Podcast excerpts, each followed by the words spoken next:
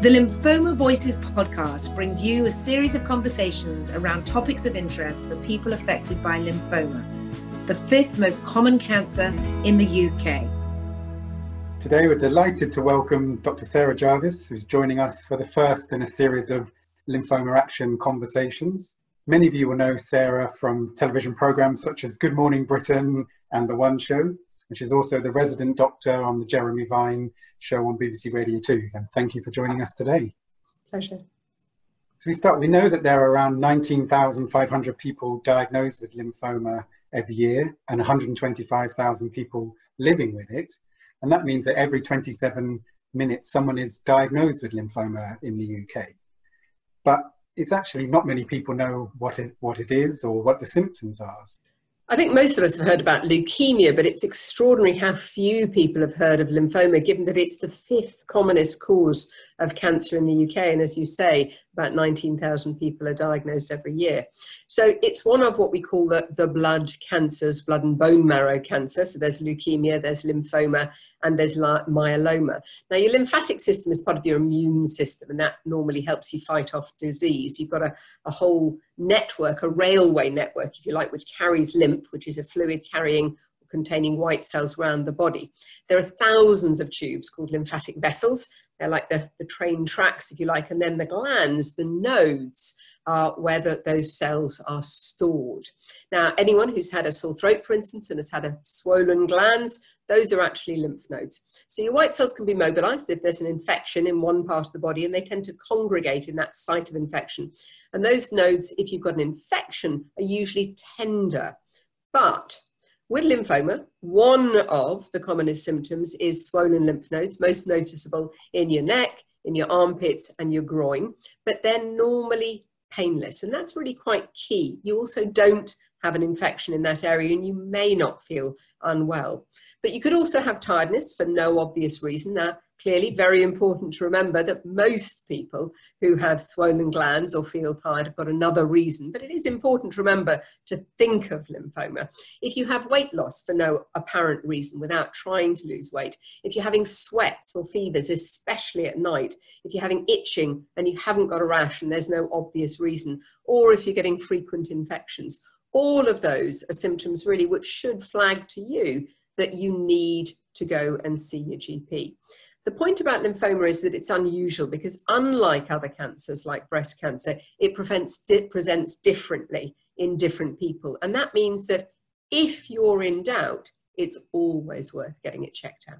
You mentioned a number of the symptoms there, and actually, we say that uh, lymphoma is the great chameleon because a lot of those symptoms could be a number of other things that aren't lymphoma.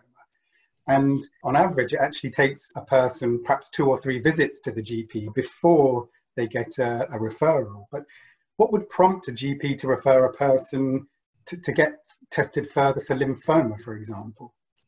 One of the issues with lymphoma is because it presents differently in so many ways, and because things like swollen glands or tiredness can be signs of so many other things, that your GP will want to do other things to check it out. So, to put it into perspective, many, many people come and see me all the time. I've been a GP for just over 30 years, and I've lost count of the number of people who've come in to see me with tiredness. In the vast majority of cases, actually, there isn't a physical cause. About 75% of people will do blood tests, but we often won't find a physical cause. Now, that can be a challenge with lymphoma because we do know that there are over 60 types subtypes of lymphoma, and they're split broadly into ones you might have heard of Hodgkin's lymphoma and non Hodgkin's lymphoma. About four in five people will have a type of non Hodgkin's lymphoma. But as we've seen, they can present in different ways. And of course, the problem is that if you've been to see your GP perhaps and your GP has done the original tests and there's nothing to be found, and it's not always easy. There aren't classic symptoms as there would be in, say, leukemia or underactive thyroid, even from a simple blood test. Some people may be reluctant to go back to see their GP because they'll think, well, the GP's done the tests and there wasn't anything found. It is really, really important that you do go back to see a GP if your symptoms are persisting, or really importantly, if you have new symptoms, because they may give a clue. So Lymphoma Action has got to help the NHS to help you campaign because the NHS has issued a plea to the public to seek medical help if they're worried about any signs or symptoms of cancer. We've all heard the concerns about fewer people going in to see their GP during the pandemic and of course as a consequence people not being referred. So unfortunately a survey by Public Health England showed nearly half of the UK have concerns about seeking medical help during the pandemic. But what we need to remember is that cases are significantly lower than they were. And unfortunately, coronavirus is not the only disease in town. So this same survey suggested one in 10 people would put off booking an appointment even if they were concerned presumably because they're worried that the GP might want to refer them. Well, I think it's just very important that if you do have those symptoms, you go and see the GP. If you've got persistent symptoms, if you've got a combination of symptoms that the GP can't necessarily pull together and make a diagnosis for, then at that point, they should be referring you.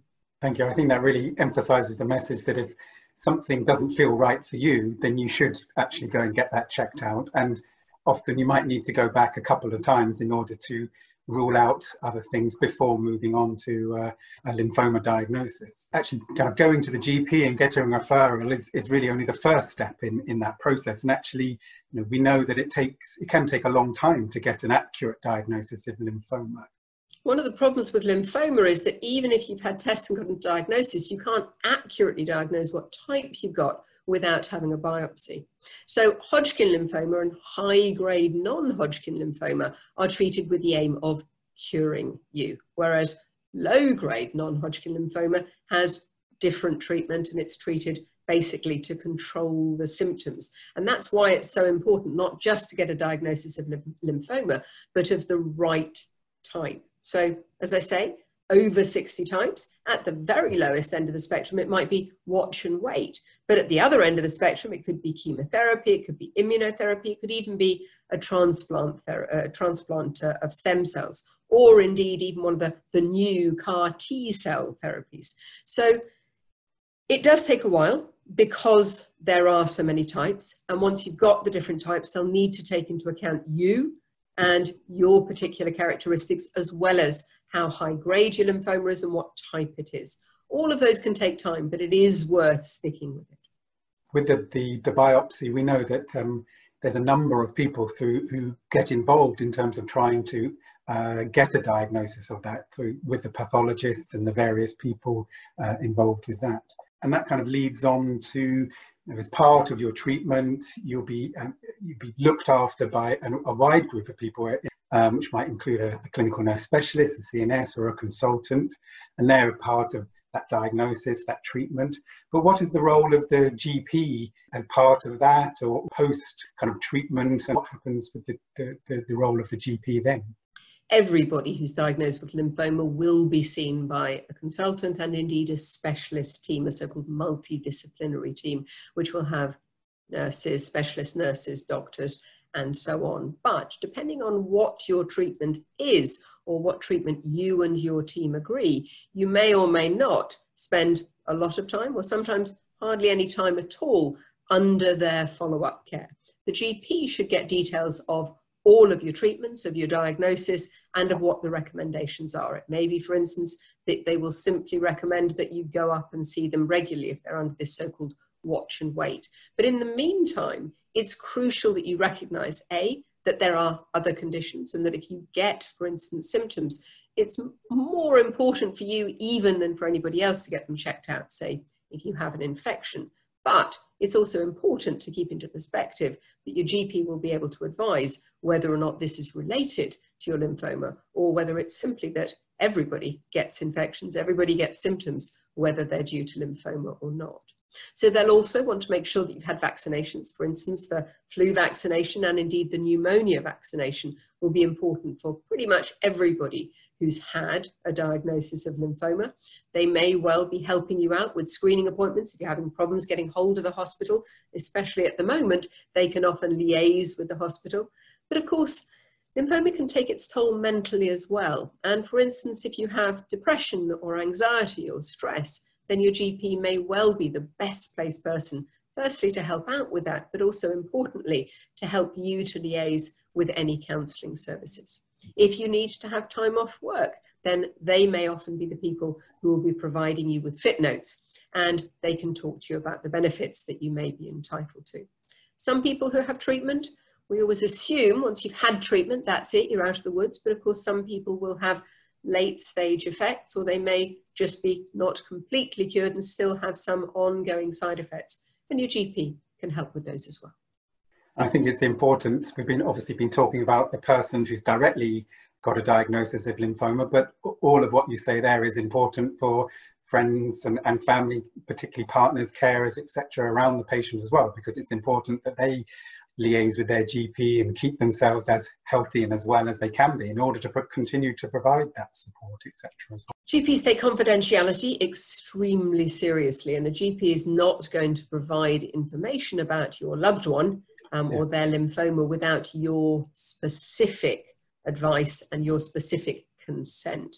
But that doesn't mean you don't need to look after yourself. Firstly, of course, they may well provide that consent, or if you've got lymphoma, you could provide consent for a loved one. And secondly, somebody caring for someone with lymphoma or close to someone with lymphoma, even if they feel entirely well, is going to have all of their own concerns. So it is so important that if you have concerns, you go and speak to your GP, whether it's the same GP as your relative or your loved one with lymphoma or whether it's another one. Explain what the situation is. They won't be able to give out advice about the person with lymphoma without their consent, but they can certainly give you general advice and they can certainly deal with any concerns that you have.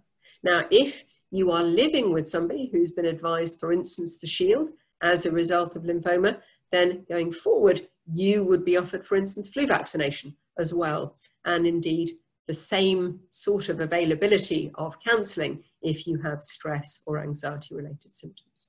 So just building on what you mentioned about uh, lymphoma and, and COVID-19 in that in the area, how has the role of the GP changed um, over the last few months? The role of the GP has changed out of all recognition because we were advised by the NHS that in order to protect other patients and indeed to protect staff, but mostly to protect other patients because by definition, most people who go and see a GP are sick, we should close our doors, but very much keep our surgeries open. That means we've moved from having about 5% of consultations carried out online to over 50%, and in some surgeries, up to 75% of consultations have been carried out either by the phone or by video consultations. That does not mean that your GP will not see you in person if you need to be seen. And it certainly does not mean that your GP is not available. They very much will be available to see you. It may be that you can't make, for instance, online appointments and just go in at the time that your appointment was booked. If you have got an appointment booked to see a GP, you may well need to have a phone call beforehand to screen you to make sure that you haven't got any possible symptoms of coronavirus. And a great deal more is being done online, but I can assure you it is still being done. You actually touched on the, the importance of the relationship between the GP in the primary care setting and actually the consultant and hospital in the secondary care setting. So, how does that normally work, and how has that kind of again changed and been affected by by the COVID nineteen crisis? Under normal circumstances, most people who've got cancer the GP wouldn't attend multidisciplinary team meetings, but they would certainly be kept informed of the outcome and they would expect to liaise with the consultant team either through the clinical nurse specialist or indeed through one of the doctors, either by phone or by email or letter. Now, what we're increasingly seeing is Zoom meetings or other online platform meetings where there is a multidisciplinary team meeting, and quite often the GP going forward is going to be involved in those as well. So they will be playing a part of holding together all your care because, of course, unlike your hospital team. They will have details of all your past history. They'll know exactly what's going on for, with everything. And that does put them in a really important position in terms of knowing what your treatment might hold and indeed how your treatment might affect the rest of your health what do you think will change forever as a result of what we've learned about how we can deliver services in different ways, particularly about telephone consultations, number of people continuing their treatment with lymphoma are, are, are having access to potentially different treatments or, or in, in, different ways. But what, what do you think that we the good things that we can learn that we should take forward uh, as a result of, of these last few months. Well, most people, I think, think of the pandemic as being a, an entirely negative phenomenon, but I do mm. think that there are going to be some positives to come out of it. For instance, a lot of people, particularly for instance, people who are working or maybe work a little way away from where they live, find it much more convenient to access their GP remotely, either by telephone or by video consultations. A lot of practices have now introduced a so called digital front door, which means that rather than uh, telling your, your doctor your, your symptoms when you arrive, you are fill in a questionnaire and you fill in the details and that may well give you a better opportunity indeed to write down the details of all your concerns and get them all on paper so that you don't have to try and remember them all when you go into a consultation. I don't think there's any much doubt that digital front door is here to stay that people will be told whether they can have a telephone or whether it's appropriate to have a telephone or a video appointment or called in, depending on what they've submitted on those forms. If your practice has got that digital front door, that again doesn't mean that if you get a phone call, you wouldn't be called in, but it may well be that the automatic default is not to have an appointment.